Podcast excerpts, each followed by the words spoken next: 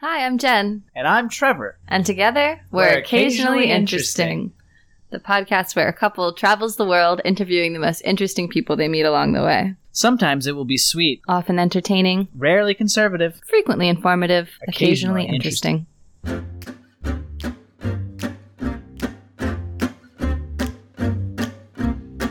Occasionally interesting. Occasionally interesting. They are occasionally interesting. All right, today we have Thomas with us on the show. Hello, And- hello, hello. Hello. Happy to be here. So happy to have you. Um, so you are a very uh, intriguing combination of ridiculously humble and uh, ridiculously talented and uh, perf- performative.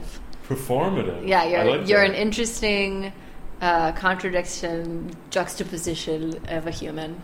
Wow, that's a good. This is I'm a good fan. Definition. Thank you. Uh, I don't know where to. Okay, like, could you just could you just tell us your whole life story from uh, start to My whole life. sitting on this couch right here? Jeez, I don't even know where to start. It starts in Canada. No, Starts in Canada. Yeah, I'm from Canada.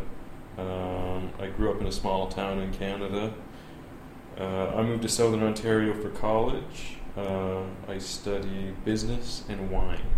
what? Yeah, I studied wine in college. I guess I and then because you moved to China and then you were like this fancy restaurant consultant. Yeah, I was a restaurant consultant.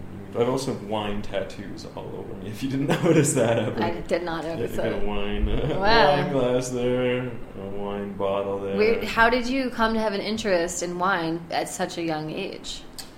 Um, I started bartending when I was 18 to kind of put myself through college. Um, Bartending at a wine bar? no, no, no. I started bartending at uh, Dive Bar, um, and actually, my the first thing I took was uh, computer science, and I fucking hated. Oh, can I curse? Yeah. Oh, okay. We we, we recommend it. Oh, Yeah. okay, okay. I don't know how PG this is. Um, so, yeah, I, uh, I was working at this dive bar and I was taking computer science and I hated it. I hated computer science. It was dull. You know, the people in my class, they were either playing League of Legends or World of Warcraft every single day. That's all they talked about. And, like, not that there's anything wrong with that if that's your thing. It's just not my thing. And I was like, fuck, you know, these aren't my people. So, yeah, and it wasn't my profession. I wasn't the best at it either. You know, I, I was okay, but I don't really like doing something where I look around and I'm like, I'm never going to be the best programmer. I'm never going to be a great programmer. so it's like, Trevor Trevor resonates. well, maybe uh, that was that was my opinion on it though. Like that's I don't want to do something that I'm It- never it's a gonna, frequent I'm never going to excel at. show, You know, yeah. I can be a good programmer. I can get a job as a programmer, but I'm never going to be one of the best programmers in the world. And it's like, you know, I want to do something else, and I wanted to do something creative as well, where I really liked the art of bartending because there is an art there, and I Yeah. like talking to people every day. I like people coming to my bar, chatting with them, and uh, I like the challenge of uh, bartending in like a high volume environment. So I went from there to a hotel bar. It was a really high end hotel bar, and I started there as a bar back, and then I was bartender, and then I was the bar manager. And then that's when I decided I'm like, okay, I really like wine because the hotel uh, bar had over 100 bottles of wine, and there was so much wine there, and I really liked it. So I went to uh, Niagara on the Lake, which is Canada's wine region, and uh, yeah, I started studying wine there. Wow. Yeah, I did that for quite a few years. Is it studying the whole production of wine from like Yeah, there was some viticulture stuff. Um, a lot of it was wine tasting, so which uh, I mean, it's kind of it's not really a sham job, you know. Like people say, like a sommelier, uh, they're you know a professional bullshitter. That's true, but to actually get your certification in wine is not bullshit because that's really fucking hard. Where you know, for an exam, for example, you'll have six wines in front of you, and you'll have no idea about anything about the wines, and they just give you a blank piece of paper, and you need to tell the grape varietal, the alcohol level. what? um, and can you do this? Are you good at this? I was now, you know, I smoke cigarettes Yeah, all the you time. filled your palate. Yeah, like when I was doing it, I had to be careful what I ate before an exam. Um, I quit smoking. I didn't really smoke that much at that time. Um, but yeah, and then I, uh, I graduated from that, and I started working as a food and beverage manager at a golf course um, in Niagara, and then uh, that was six years ago almost, and um, wintertime came in Canada, and yeah, can't work at a golf course in the wintertime, so it was like, fuck, well, what am I going to do? I guess I got to wait and do something until next season, so I was going to go on unemployment insurance, and then I was at a bar talking to somebody. I was just kind of explaining my situation, and there was this other dude at the bar, and he's like, oh, you should come to China. and uh, And you said, okay. I was like, Sounds China? I was like, well, fuck it. What am I going to do in China? And he's like, come for a month. Uh, you know, I'll fly you down there if you come for a month. And I'll fly you back, give you a round trip ticket. You know, What? you can experience China and blah blah blah blah It's blah. just like a bar patron who thought you were cute. Like, what's the? No, this is dude. He was a straight dude. Why is he nice like that? Well, he just yeah, he wanted a restaurant consultant for his restaurants in Oh, China. oh, okay, it was a Um, work He, he owned a chain like of Gotcha. restaurants in China. He owned a seafood chain, uh, mainly oysters. Um, and I was at an oyster bar, oddly enough. And yeah, he had owned the oyster bar in Toronto. He was one of the owners of this place. So yeah, and he was like, "Yeah, come down to uh, China." I was like, "All right." You agreed. So- you agreed on site, like the first conversation you had about yeah, it. You yeah, were yeah, like, yeah. Okay, I was like, "Fuck it, yeah." nice. How, I didn't really have anything to lose. I was broke at the time. How old were you? Uh, I would have been 23. 23. Yeah. So, yeah, I was like, alright, fuck it. So, a month later, I was on a plane to China. Yeah. Then, uh, yeah, I arrived in China. Scary as hell. You know, I, I'd left Canada before.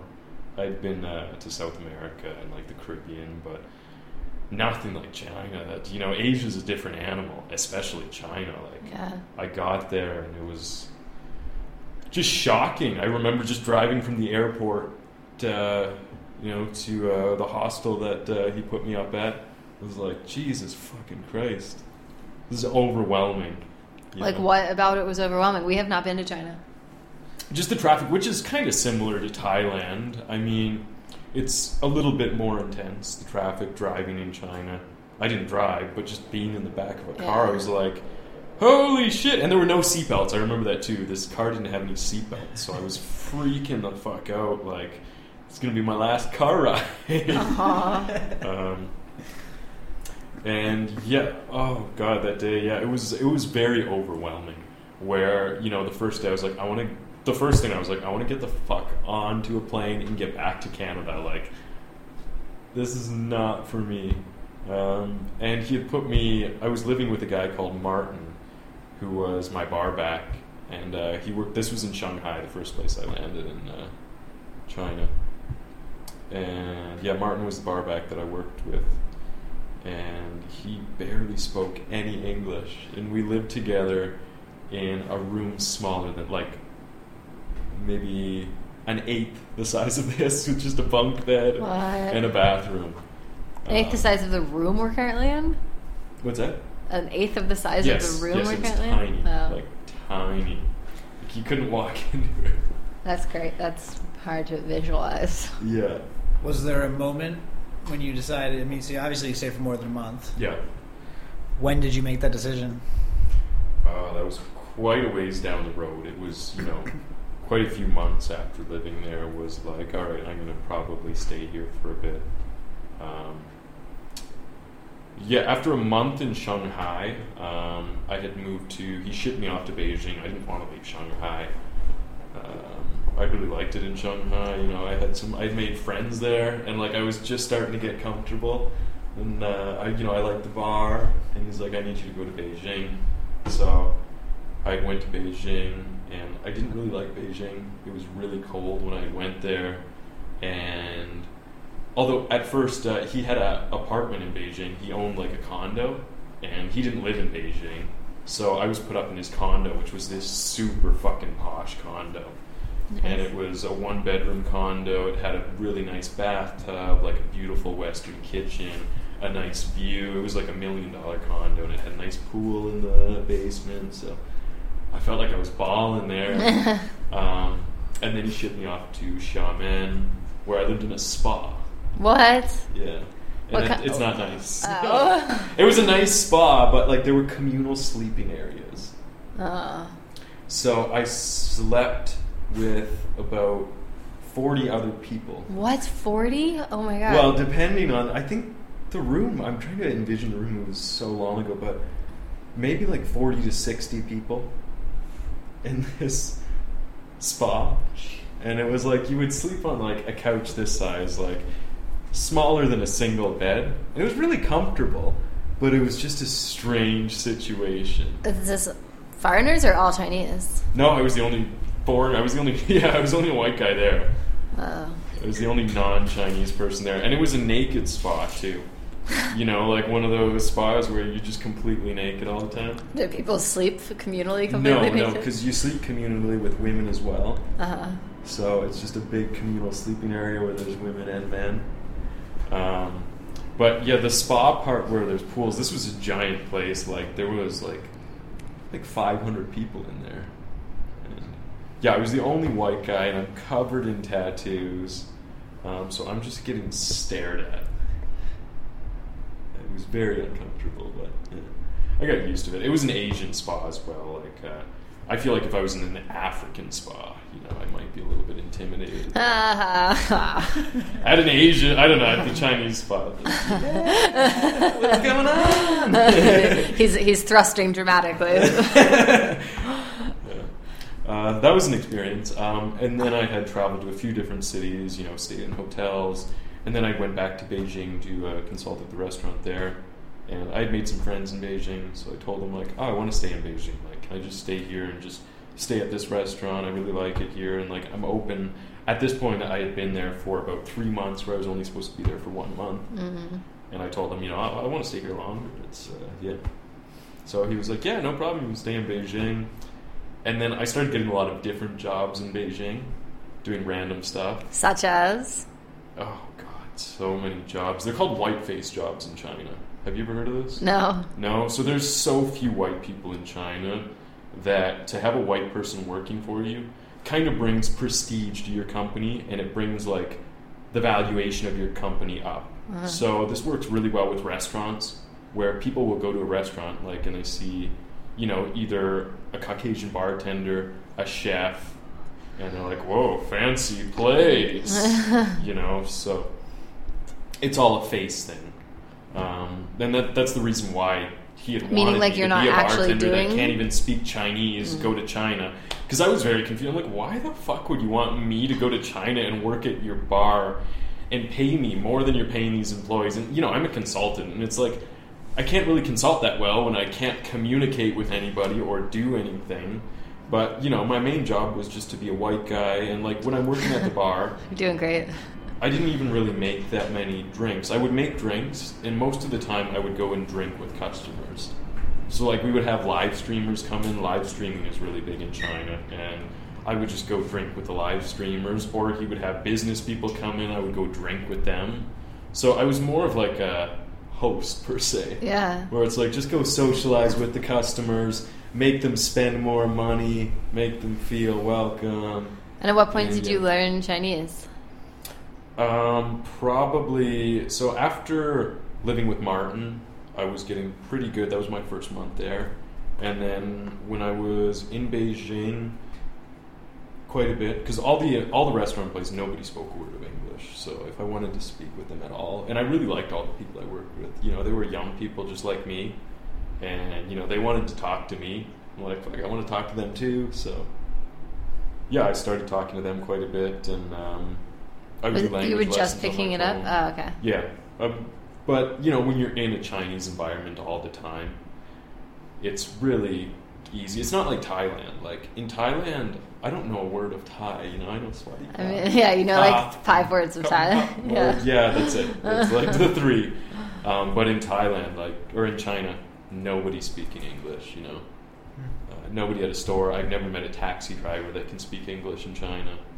Not even like a word. Like hello. That's it. So Jeez.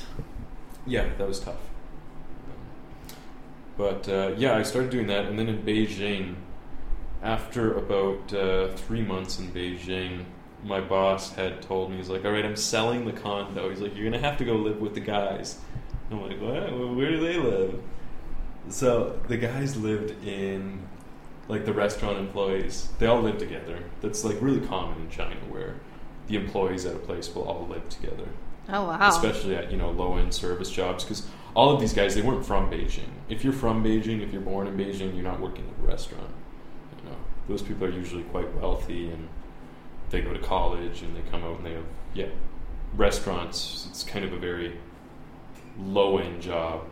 Um, so all of the service employees were from villages in China, and he would go to these villages and find these employees, bring them to China, and they made their their salary was about 300 US a month, and then they would get the free living.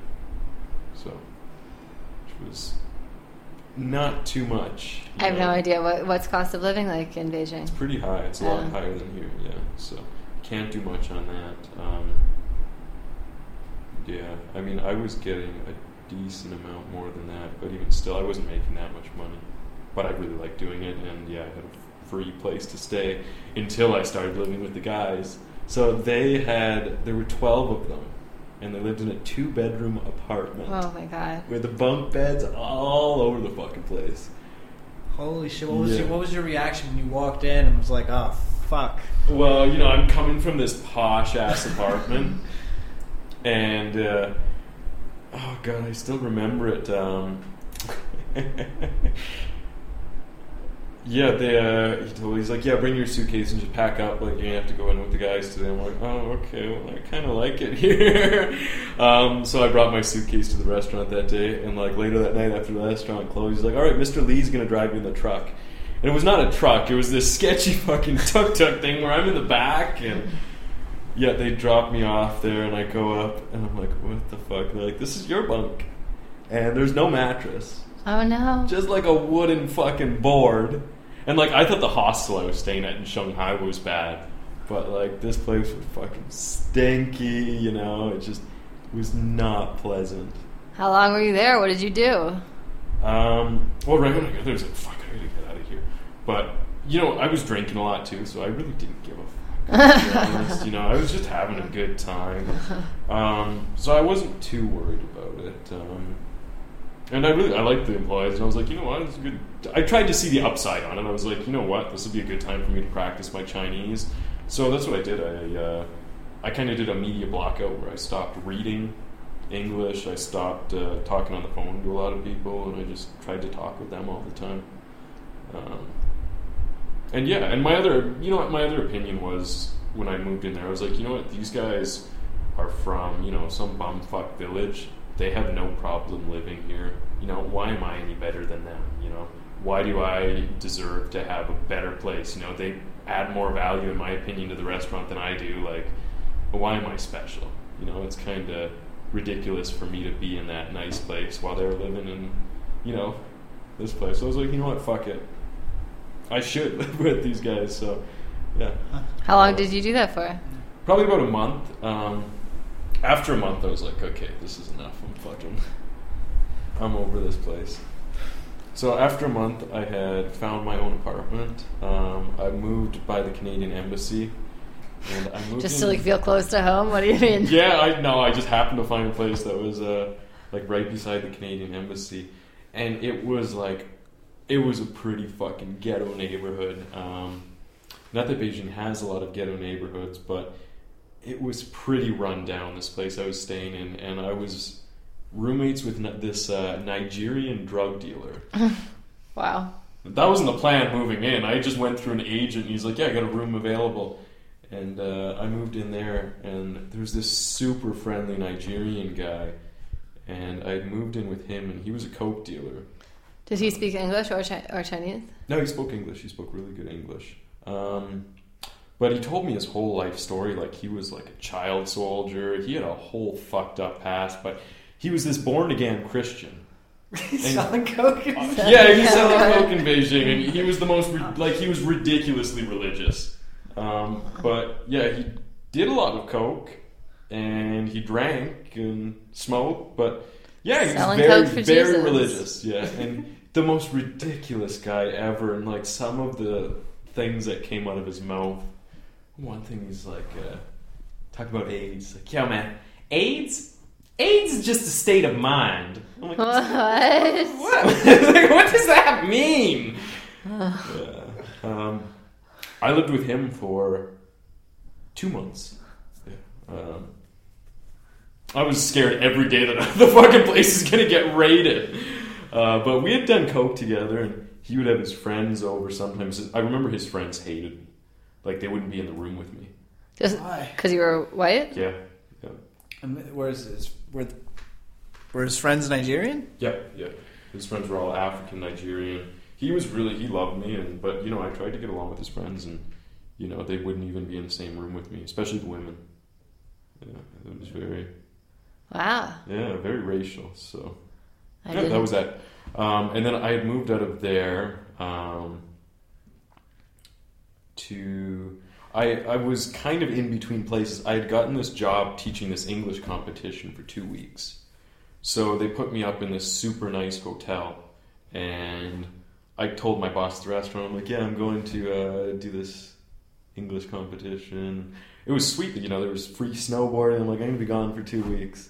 And like, he just, he was not happy about it. Um, so I was there for a week and he had messaged me. He's like, I need you to come back right now. I'm like, well, I can't. He's like, all right, well, we're done. Fuck you. What? And I'm like, well, dude. And then I was kind of like, okay, well, whatever. Um, but I didn't really have any money. Um, so I was like pretty much flat broke. And I lost my bank card and my credit card because the fucking machines here swallow your card. And I would always be fucking drunk using an ATM and chatty, and I'd be talking to somebody behind me, and it's like beep beep beep beep beep. Oh no! Oh, that's So, terrible. yeah, that happened. Um, so yeah, I was leaving this English competition, and thankfully I got paid like a thousand bucks when I left there. So that was enough for me to get an apartment when I got back into Beijing. So I got another room, and I was living with two people. I was living with a Chinese girl who was a lawyer and a French guy who was a wine salesman. So Huh. that was kind of cool. Yeah. Um, and I didn't really have a job, and I was like, "Fuck, what am I going to do for a job?" But it's so easy to find a job in Beijing. If you're Um, white or in yeah, general? yeah. If you're if you're a Caucasian native English speaker, as far as teaching goes, you can find a teaching job really easily. Um, I never really liked teaching.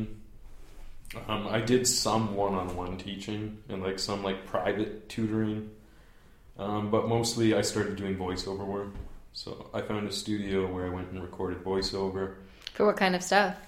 mostly educational material. I did some video games, um, but yeah, mostly educational stuff. So That's yeah, cool. audiobooks um, or just textbooks. So I would do that quite a few times a week, and then I had regular tutoring jobs, and then I did a lot of whiteface jobs where I would go and travel to some really small village. Or I would go sit in a meeting. A big thing was sitting in meetings. Um, which you know I don't feel so good about it now. Where I kind of, you know, it's kind of fraud. Where companies will be looking for investors, so they'll have a meeting, and you know they'll put you in the meeting. You sit there, and it's like it gives their company face. It's like we have a foreign employee, so you know. This company's worth money. Give us money. Invest in our company. How much would you make doing this? It would depend. Um, when I first started doing it, it was really good money, um, and yeah, it was. It was still like white people were still a really big commodity in China, and you know they still really valued American culture. Um, Yeah, so- This is all past tense. yeah, towards leaving, it wasn't a thing. Like, what uh, year did it start to turn? Probably the last, the last year and a half that I was there, it wasn't as big. just doing random whiteface jobs. I So like when Trump got elected, is that what you're saying? no, no, no. Chinese people actually really liked Trump when he first got elected, and even now, so a lot of people, Chinese people still like Trump. I don't know why. Yeah, I thought that everybody's like, oh, the main good thing that Trump has done is fuck over China. China. Yeah. Yeah, well, a lot of Chinese people, I don't know, maybe they agree with him. A lot of them like that he was a billionaire, and because they kind of like that they, you know, maybe it's the Asian culture thing where they aspire to that, you know, and that's I think it's the fact that he's lived the ultimate American dream. In a lot in people's minds, you know, not in my mind by any means, but you know, that's what a lot of immigrants or you know people who want to move to the U.S. would think of as the ultimate American dream is to become a billionaire, decide to run for president, and win. So So do you know why this shift started happening?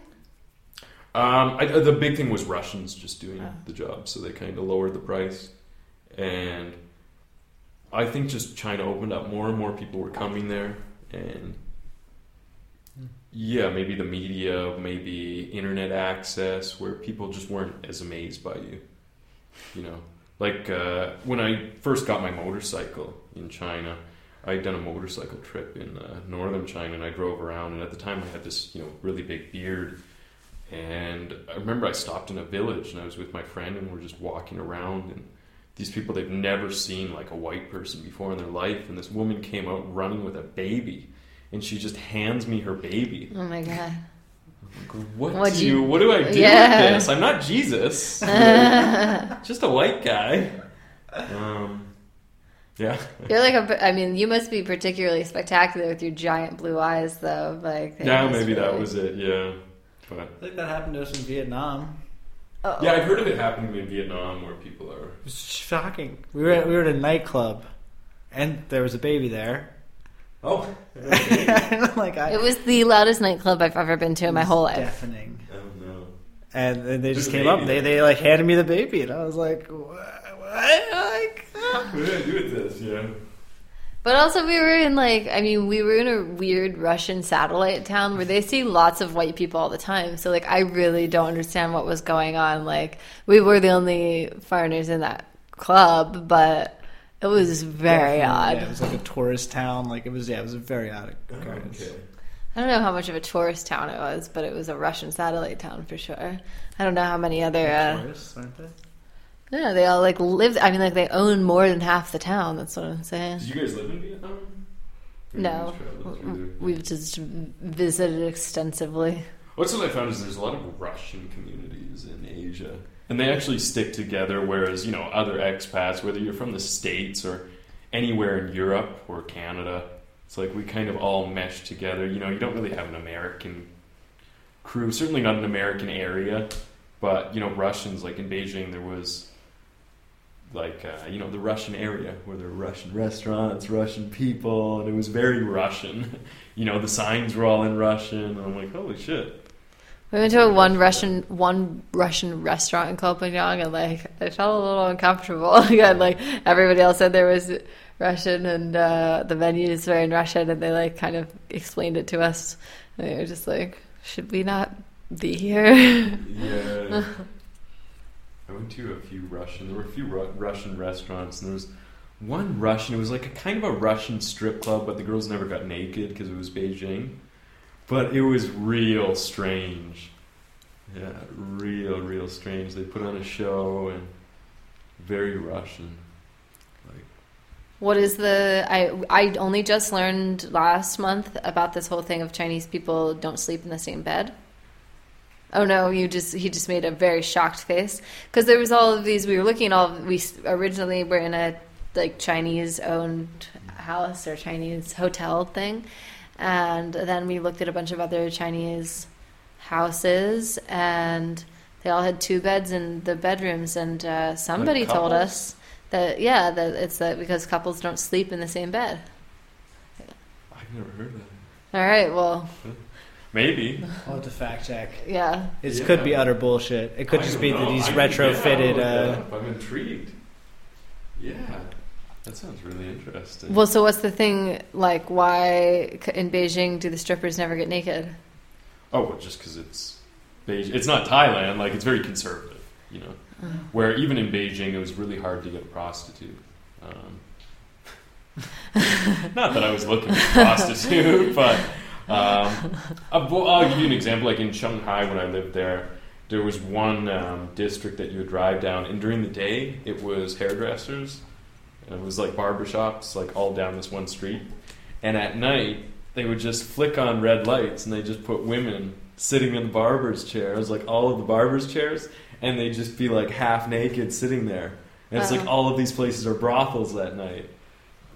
I thought it was the wild. coolest thing ever. It's like a speakeasy. yeah, it was really interesting. I'm like, so it's just a barber shop during the day. You go get your haircut, and then they just rent it out to these bra like these madams. Um, in Wow. Chinese, they're called the mama son, the madame. Is prostitution legal? No, no, no. Um, but there are places in China where it's like rampant. Um, but in Beijing, it's like it's the capital, so there's nothing. And if there is, it's very underground. Especially in recent years, they've really cleaned it up where they don't want any of that. Um, drugs as well. Um, when I first moved to China, like when I first moved to Shanghai, I remember leaving Canada and I was like, all right, you know, I'm not going to be able to smoke pot here. I'm not going to be able to do any of that. And right when I had met Martin, uh, we got into this. We got into the hostel. He's like, "You smoke weed?" I'm like, "Mm, "No." and he just pulls out like literally like a quarter pound of weed. And he's like, "Well, I got a lot of weed, and I got some acid." And I'm like, "What the fuck?" And he would walk around Shanghai like he smoked weed all day, every day, all the time. He would walk around like the Bund in Shanghai, like the busiest part of, you know, the biggest city in the world, smoking a joint. Wow. And like he would bring his quarter pound of weed everywhere he goes. He'd bring it onto the subway, like yeah. I d- uh, but the police in China, like nobody knows what it is. Nobody knows the smell of it. Wow. So like it's not. Yeah, he's just like nobody knows what this is. Is that still the case? Uh, not so much anymore. And like before, they used to view drugs as like this is a foreigner thing. This is a foreign problem. You know, this isn't. This doesn't have anything to do with Chinese people. So like you know, people would be doing coke in bars, like the foreigner bars. People would be smoking pot. Like it wasn't a big deal. And then, then it started to get worse and worse and worse. And then by the time I was leaving there, they had you know, uh, a lot of the time you'd be at a bar and the police would block off the bar and you're not leaving the bar until you piss in a cup and you test negative for drugs. Jeez. So, yeah, it got intense when I was leaving. It was like, don't do drugs in Beijing. Is this only Beijing or is this all of China? No, this is all of China. Well, you know Tom, obviously. Where was Tom? Uh, was I guess he? not he was in Beijing. Guilin. He was in like southern China. Wow. But, yeah, it was happening all over China. So. Tom will be on a future episode of Occasionally Interesting. I get to hear his story of going to prison. He's got stories, yeah. Um, yeah, thankfully I never got to. Yeah, never got caught for drugs. Otherwise, I might not have been here. Oh, Um, that's intense. but they were available. Um, like the way you would get drugs a lot of the time. Like I said, like I, I lived with a Nigerian coke dealer, and that's who the drug dealers were. They were either Nigerian or Russian, and they would only sell to foreigners. They would never sell to Chinese people. If you had a Chinese person with you and you went to buy drugs, they would walk away from you. wow. That's smart. That's yeah. That's just basically how they didn't get caught. Um, and they, they do get caught. Like the Nigerians, I think China executes a ridiculous amount of Nigerians every single year. But you know, it's a big risk for them. But like the guy who, who I lived with, you know, like I don't. He's like I don't have anything in my country. You know, like I don't want to be doing this, but I feel like we've heard this about other countries as well in Nigerians. Like, this is not China specific. No, no, Nigerians are very big, uh, yeah, drug dealers, I guess. Um, I know in was it, Hong Kong we got coke from a Nigerian guy every time we went there. Um, fuck, I remember the first time we got coke off this Nigerian guy. Um, we go up into this guy's apartment and it's like just a bunch of Nigerians and super intimidating. and it's me and my buddy, and uh, he's like, "Yeah, we'll get a gram. Uh, how much?" And the guy's like, "Well, how much you got?" And my friend's like, "Well, how much is it?" He's like, "How much you got?" I'm like, "Oh shit! What the fuck?" I forget how much it was. I forget, but we he ended up telling us a price, and yeah, it wasn't too much. So it's how you forayed from um, voiceovers for educational stuff to when did you become like a TV star? Um, so I started doing um, some kind of like um, really low end productions for a few companies, like green screen uh, teaching and like these kind of TV shows weren't really a thing at the time. Like nobody was doing it. Um, and then one company that I had worked for started, you know, doing it. Um, they started doing the green screen thing, and it was a really low end thing. It was just a small company, and they just kind of had like a green sheet in the hallway, and they just kind of picked images off Google Images, and it was really really shitty. And I got paid like like 20 US dollars an hour for going in there, which is really low for Beijing. Um, but I, I liked it, and I was like, uh, I thought every single week I was like, okay, this place is going under. This is the last week that I'm going to be doing this. Um, but eventually, yeah, they just kept on upgrading, kept on getting bigger and bigger and bigger, and then you know they uh, yeah they got more and more investments. Now they're a billion dollar company. Wow. Yeah, the green screen thing kind of took off, and with COVID, it took off even more. Like you got really big because, yeah, online teaching got big, and they already had a big platform for online teaching. Um, but I know I worked for about six different companies doing um, like online teaching videos, where I would just go onto a green screen, read a script, and yeah, Not that. bad gig. Yeah, it was fun. Yeah. I mean, I still do it, but And what was it like going from being a like regular, exciting looking white person to being a, a TV star, like a famous white person in China? um, it was well. It never happened all at once. You know, it was it was slowly and slowly and slowly. Like when I first started doing that, like nobody watched that show. Um, then, but I did work for another show, and they had gotten they already had a little bit of an audience, and I started there. That's where I got well known. Was on that show. Um, and I had worked for another show, and yeah, I got well known on there. And then you know the show I started at, they started taking off, and I would start to yeah, start to get recognized, um, mostly by you know English teachers that I knew, you know Chinese English teachers. That was that was where I first started. You know, people would message me on WeChat and they're like, they'd send me my videos and like, oh my god, I saw you. and I'm like, holy shit, that's cool. Random people are seeing me. Um, and then yeah, people would recognize me at restaurants, and then like dating apps, and I'm like, oh shit. and then it was yeah, and then it was like in the subway, and then it was like, I don't want to go to a mall or there's a place if there's a large amount of children around. Wow. Yeah, or I'd wear a hat going places. I didn't really like it. Like I didn't like. I don't know. Yeah, I don't think I would like that. No, I don't like people knowing my business. I don't like people like. Uh, yeah. Bill, you talk about how you're going to be a famous star. He decided like three years ago that uh, he's he's he's going to Hollywood and he's making it big. There you go. But now you, but not I if mean, it includes. Don't get me wrong. I would take it. Like, given the choice between being rich and famous and not rich and famous, I think I would choose rich and famous. Mm. But if the third option was just rich, I'd, I'd probably it's fine. It'd be cool. That's fourth option was just famous. Would you choose famous? No. So it's Well, only if it comes with be the point rich. That? Yeah. like, I don't know. That's what most people want today. It's like the whole that Instagram sounds model, terrible. fame, fame for fame's sake. Yeah. You know. I don't think I would want. I. Yeah, I wouldn't want anybody to know. You know, my business. I I got paranoid, like you know, when I was there towards the end. like fuck, you know, I don't want people to know.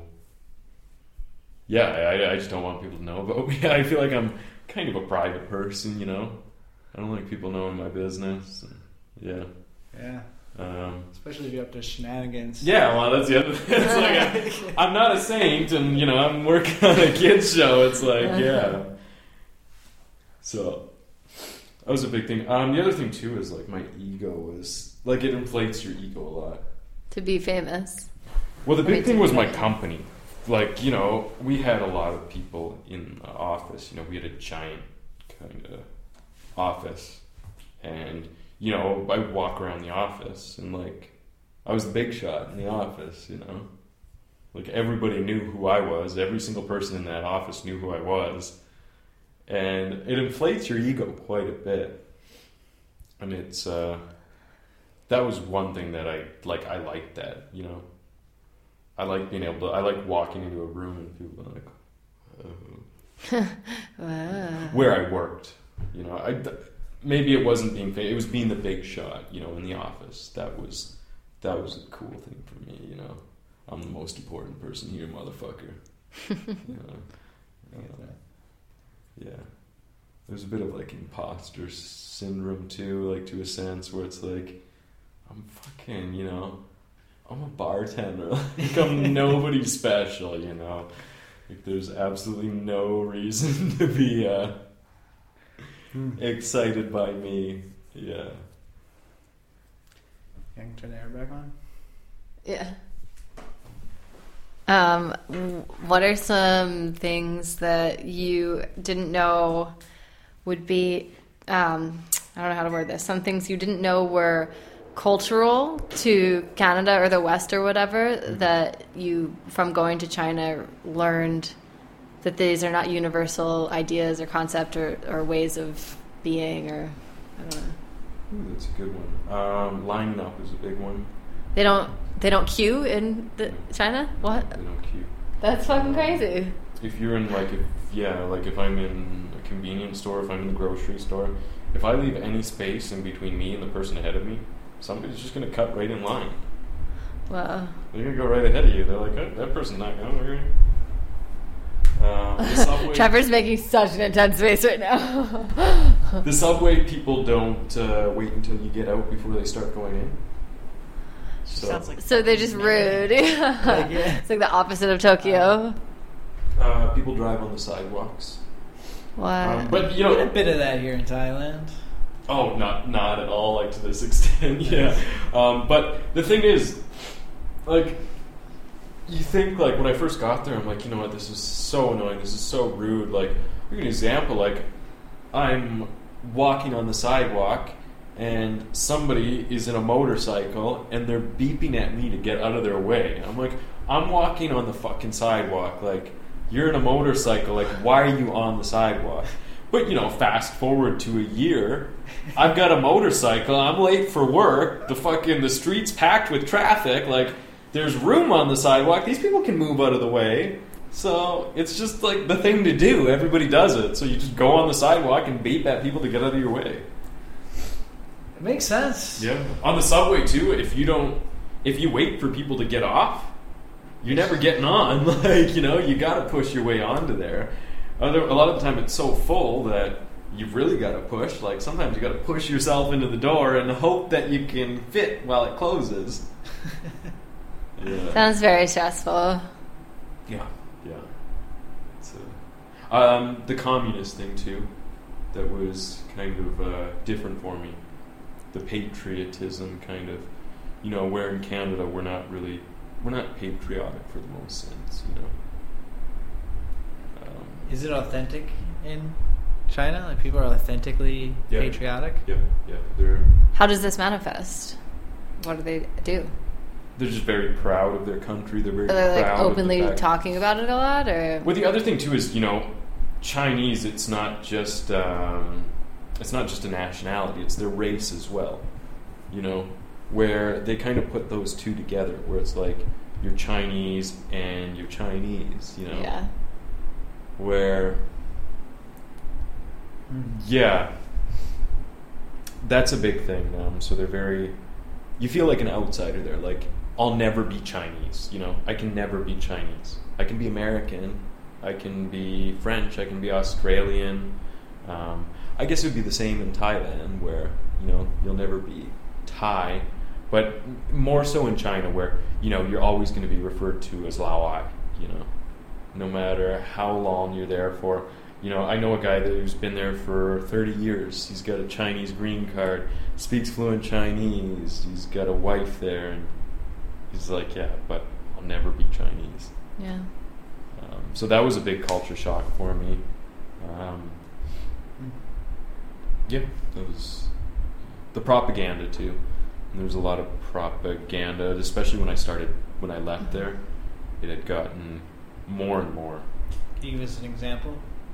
Uh, like you know where you might have seen a beer advertisement before. There's a communist slogan. Hmm. So it, it, it started to come back a lot. Uh, the state media, it was getting worse and worse for kind of pushing nationalism. That was that's big, yeah. Nationalism and um, propaganda had gotten really big. Um, Um, What's the deal with the Chinese internet? Were you really not as a were you able to access? Yeah, you can have a VPN and you can pretty much access anything you want. Um, and even still, like uh, a lot of the companies in Beijing um, have built-in VPNs.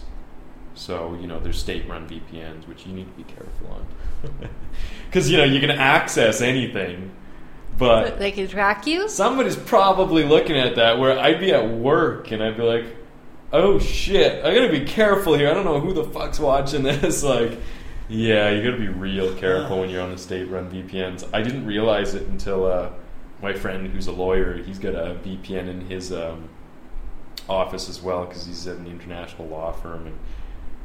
We, we, we had a conversation about it, and he's like, "Yeah, we've got one in the office." He's like, "A lot of the time, I'll still connect to my VPN, though." He's like, "And I'm always careful what I'm looking at." You know, I'm like, "Oh shit, yeah, that's a state-run VPN." Um, but yeah, you can get on anything that you want to get on. I didn't really find it that big of a hassle, to be honest. It was, yeah. But most Chinese people don't have a VPN, or if they do, they don't have use for a VPN because, you know, especially if you can't speak English, what are you going to do? The internet is in English. And China has its own internet. Like, they have their own social media, they have their own everything, and it's all in Chinese. So, yeah, nobody really wants to use Facebook. Nobody wants, like, there's no want to use any of these apps, really. Yeah. You know. But that's another reason why, like, when you come to Thailand, when you go to a lot of other countries in the world, people can speak English. People understand English culture.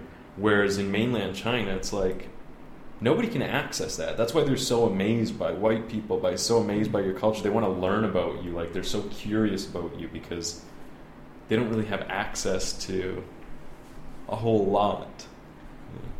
They have access to like Hollywood movies and stuff, though, right? Certain ones, yeah. Select ones. Select ones, yeah. I read an article a while back that said that one of the reasons why all shit coming out of Hollywood sucks nowadays is because of China. Yeah, yeah, yeah. Did you see the South Park episode that they had made? Uh, No. it's like banned in China where they just ripped on China. I should check it out. But I'm guessing South Park's not allowed.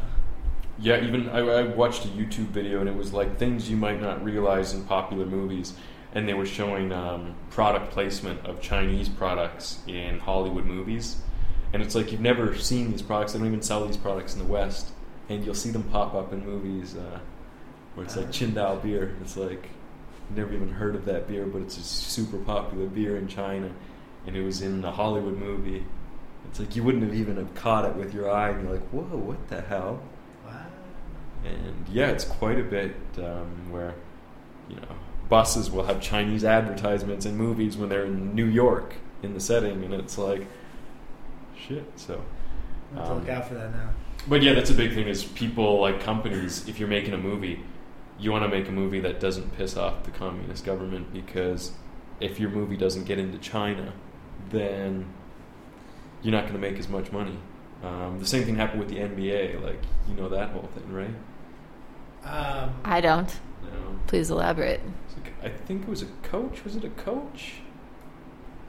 or somebody had said something in support of the Hong Kong protests, and it just went crazy on state-run media, and they were going to stop broadcasting the games for this one NF NHL team or sorry NBA team, and yeah, it was a big deal because it was like that's where I don't know if it was a. I don't see yeah I don't, I don't want to be quoted on that because I know something or other.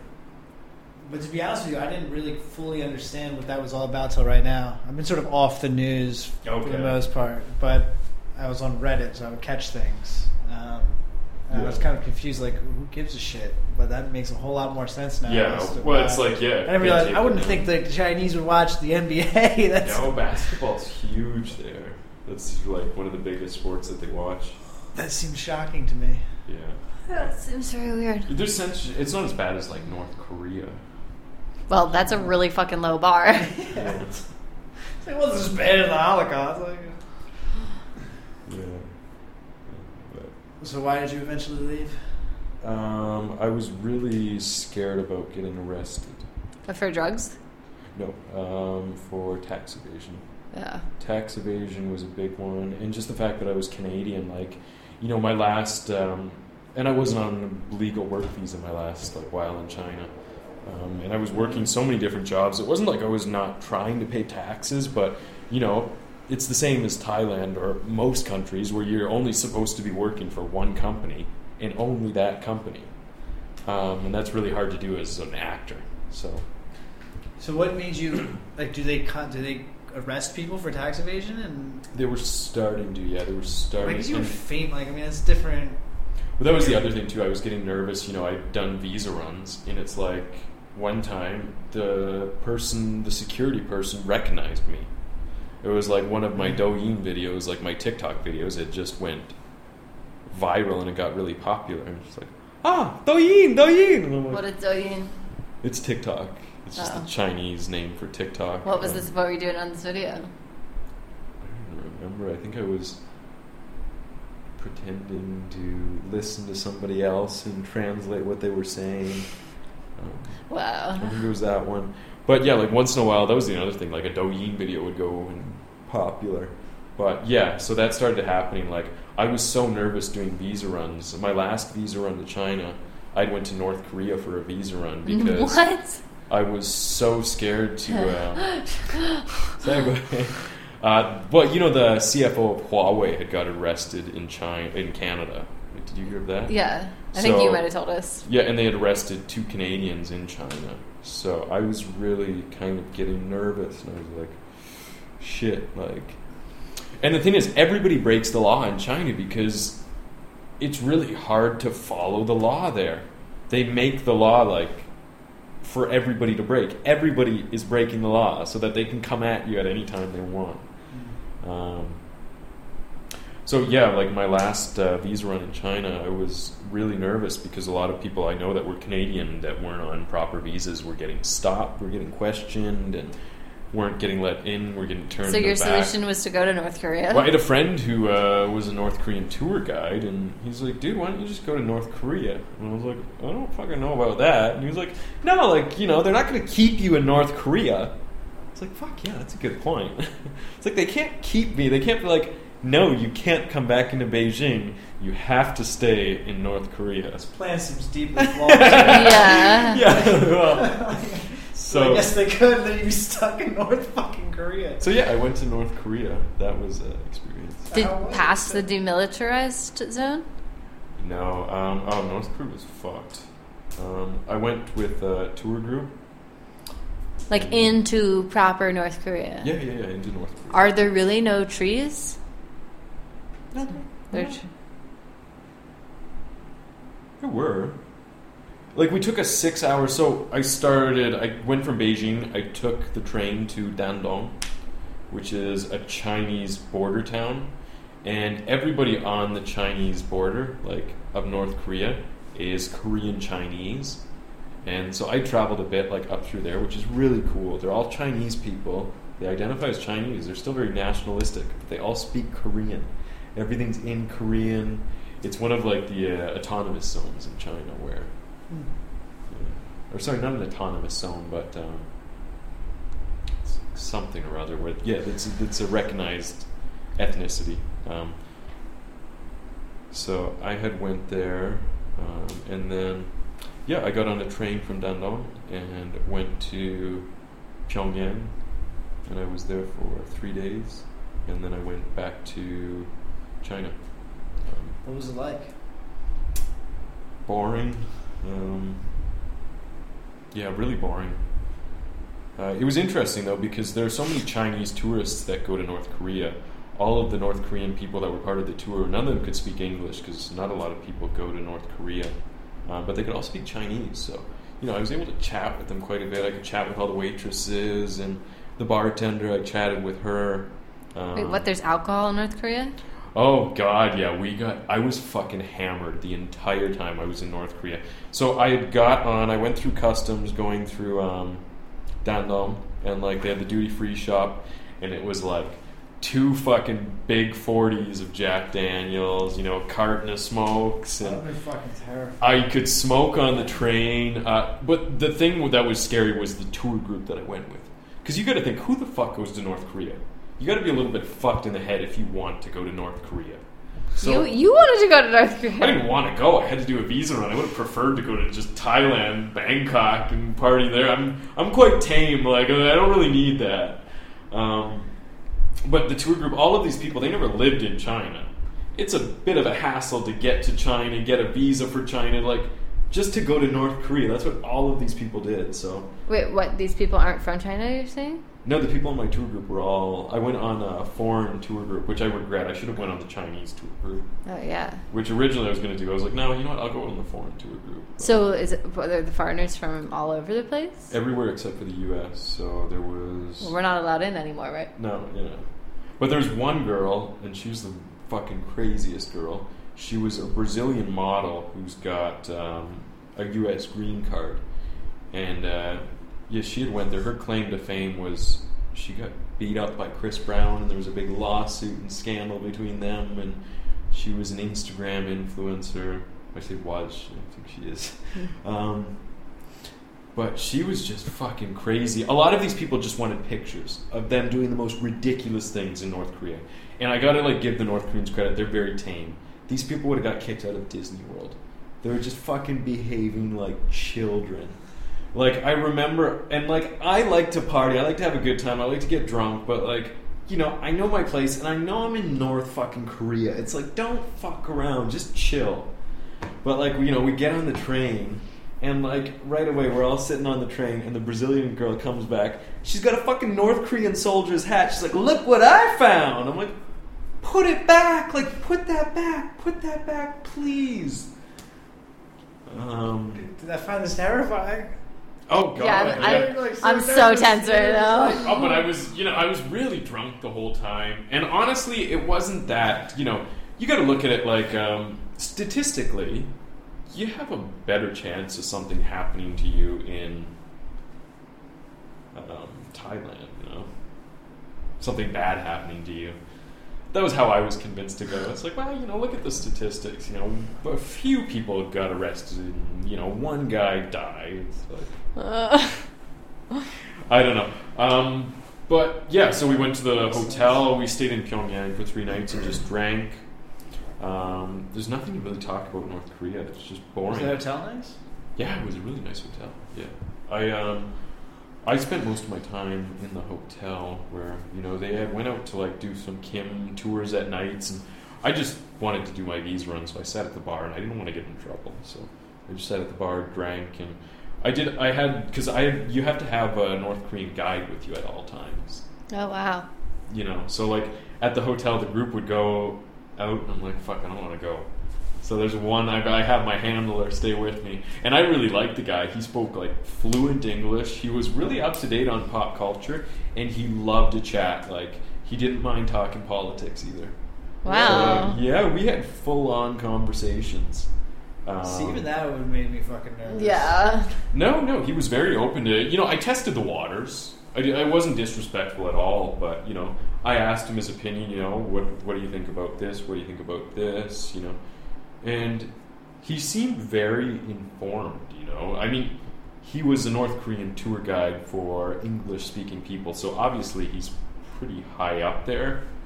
Um, I would assume that he was planted there by fucking Kim Jong Un. well, that's you know, I mean, I was careful what I was saying, but at the same time, you know,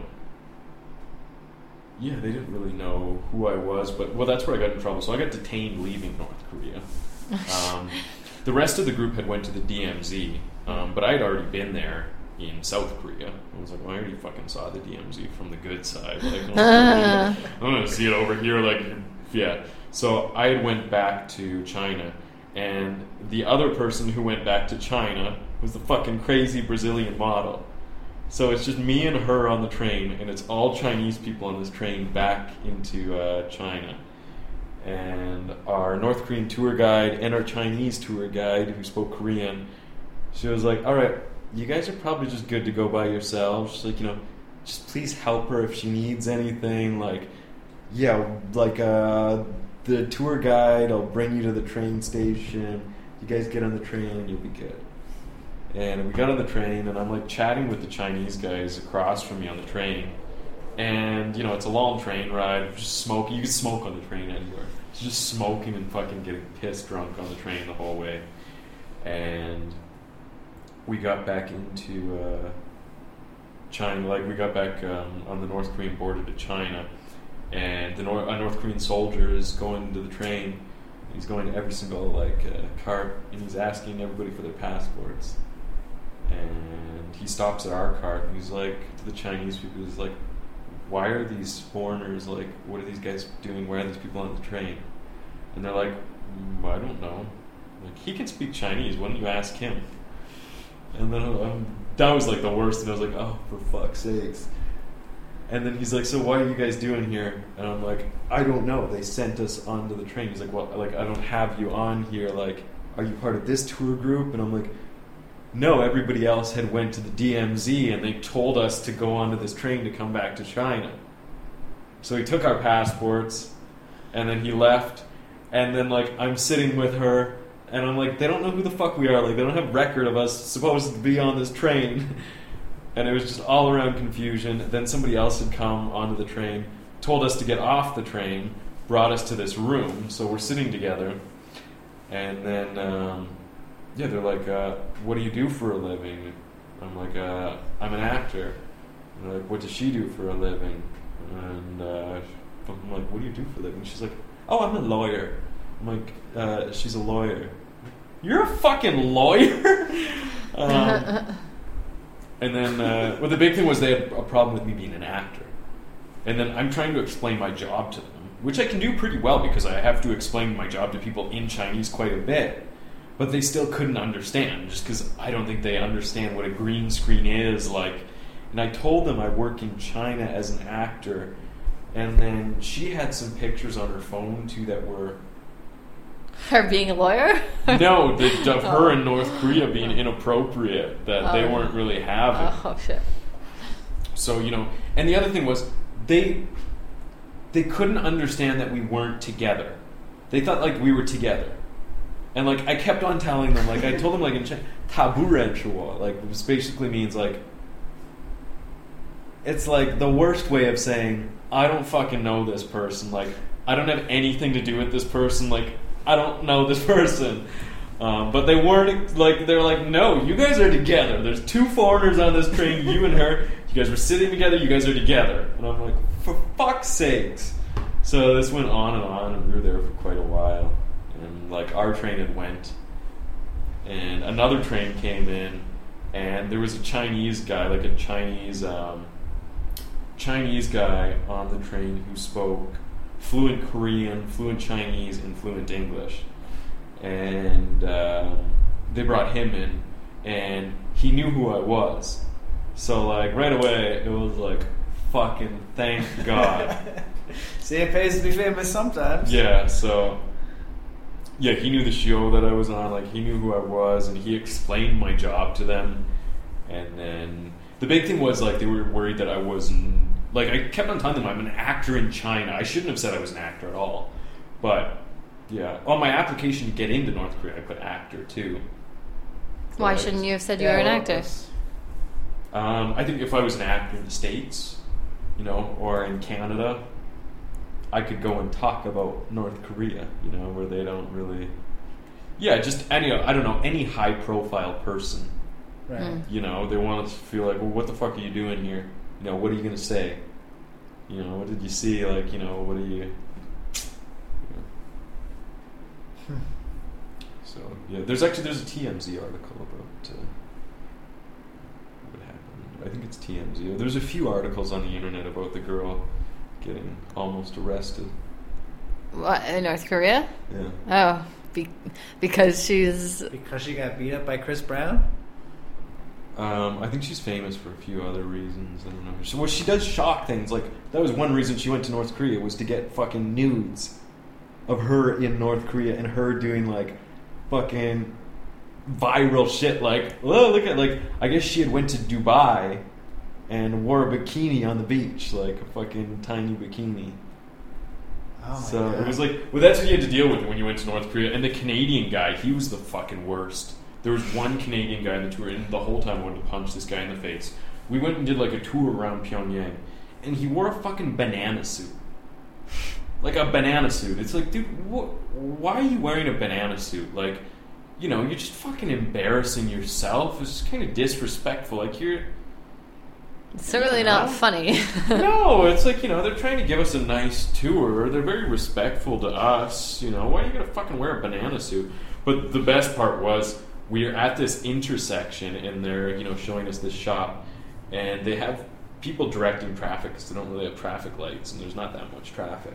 And there's this police motorcycle on the side of the road. And this fucking retard, he goes to somebody and he hands him his like camera. He's like, "Oh, take a picture of me." And he goes and tries to climb on this motorcycle. And this like cop directing traffic fucking looks over, runs, grabs him, fucking throws him on the ground. He's in a fucking banana suit, and I'm just sitting there like labor camp, labor camp, labor camp. oh God. I was fucking like I was. I had literally had my fingers crossed. If anybody deserved it, that fucking douche did. I hated that guy so much. Um, but yeah, it was mostly our tour group. There were multiple fights. People got in physical fights on the tour. What the fuck? You just gotta think of like think of the craziest fucking people you know, and put them all in a fucking train in a hotel together. It's like and send them to North Korea. and send them to North Korea. It's It's like, a great Jesus reality show. Fucking Christ. yeah. But I got out. so then, so then that was your last ever visa That was run my out last of visa when I China. got back to China. I had two months left, and I had already come to uh, Thailand to move some of my stuff. How did you pick Thailand?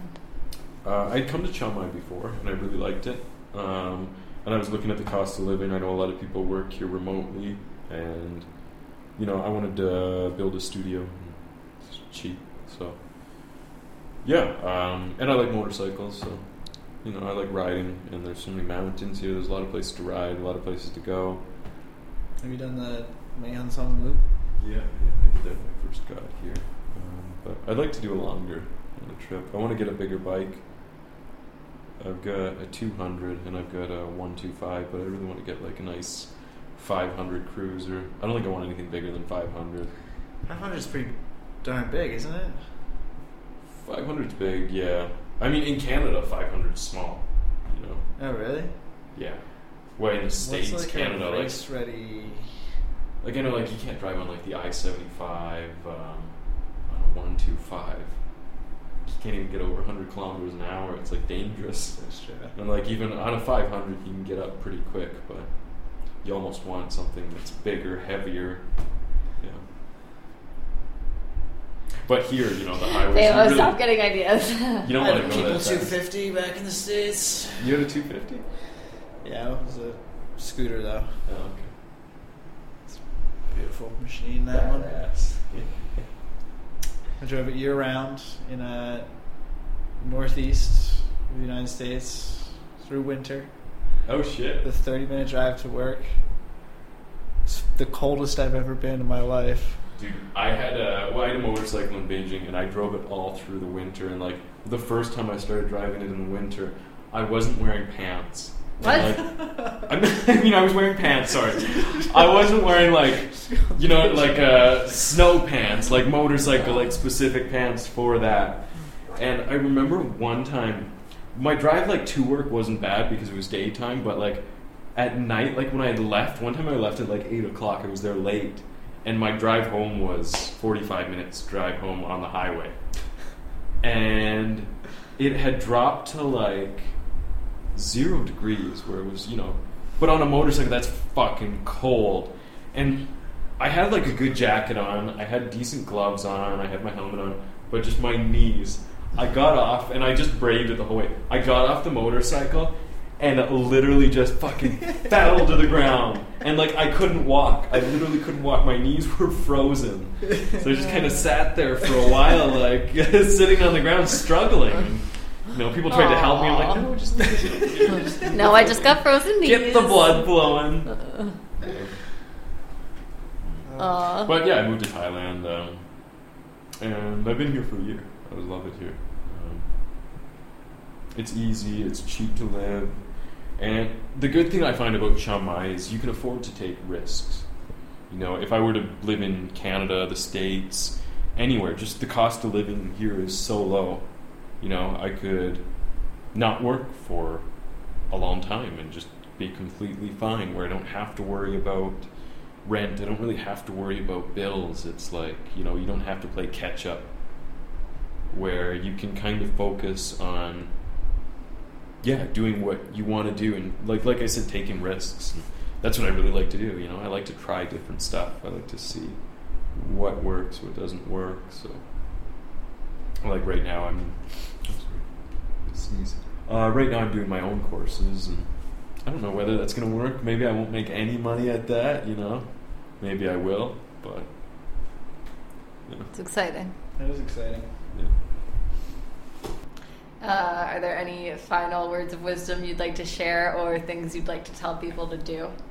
No, just uh, It's cocaine valley and jerking off. Uh, take care. Prescription for a healthy life. Take care, brush your hair, and I will see you in church. Thank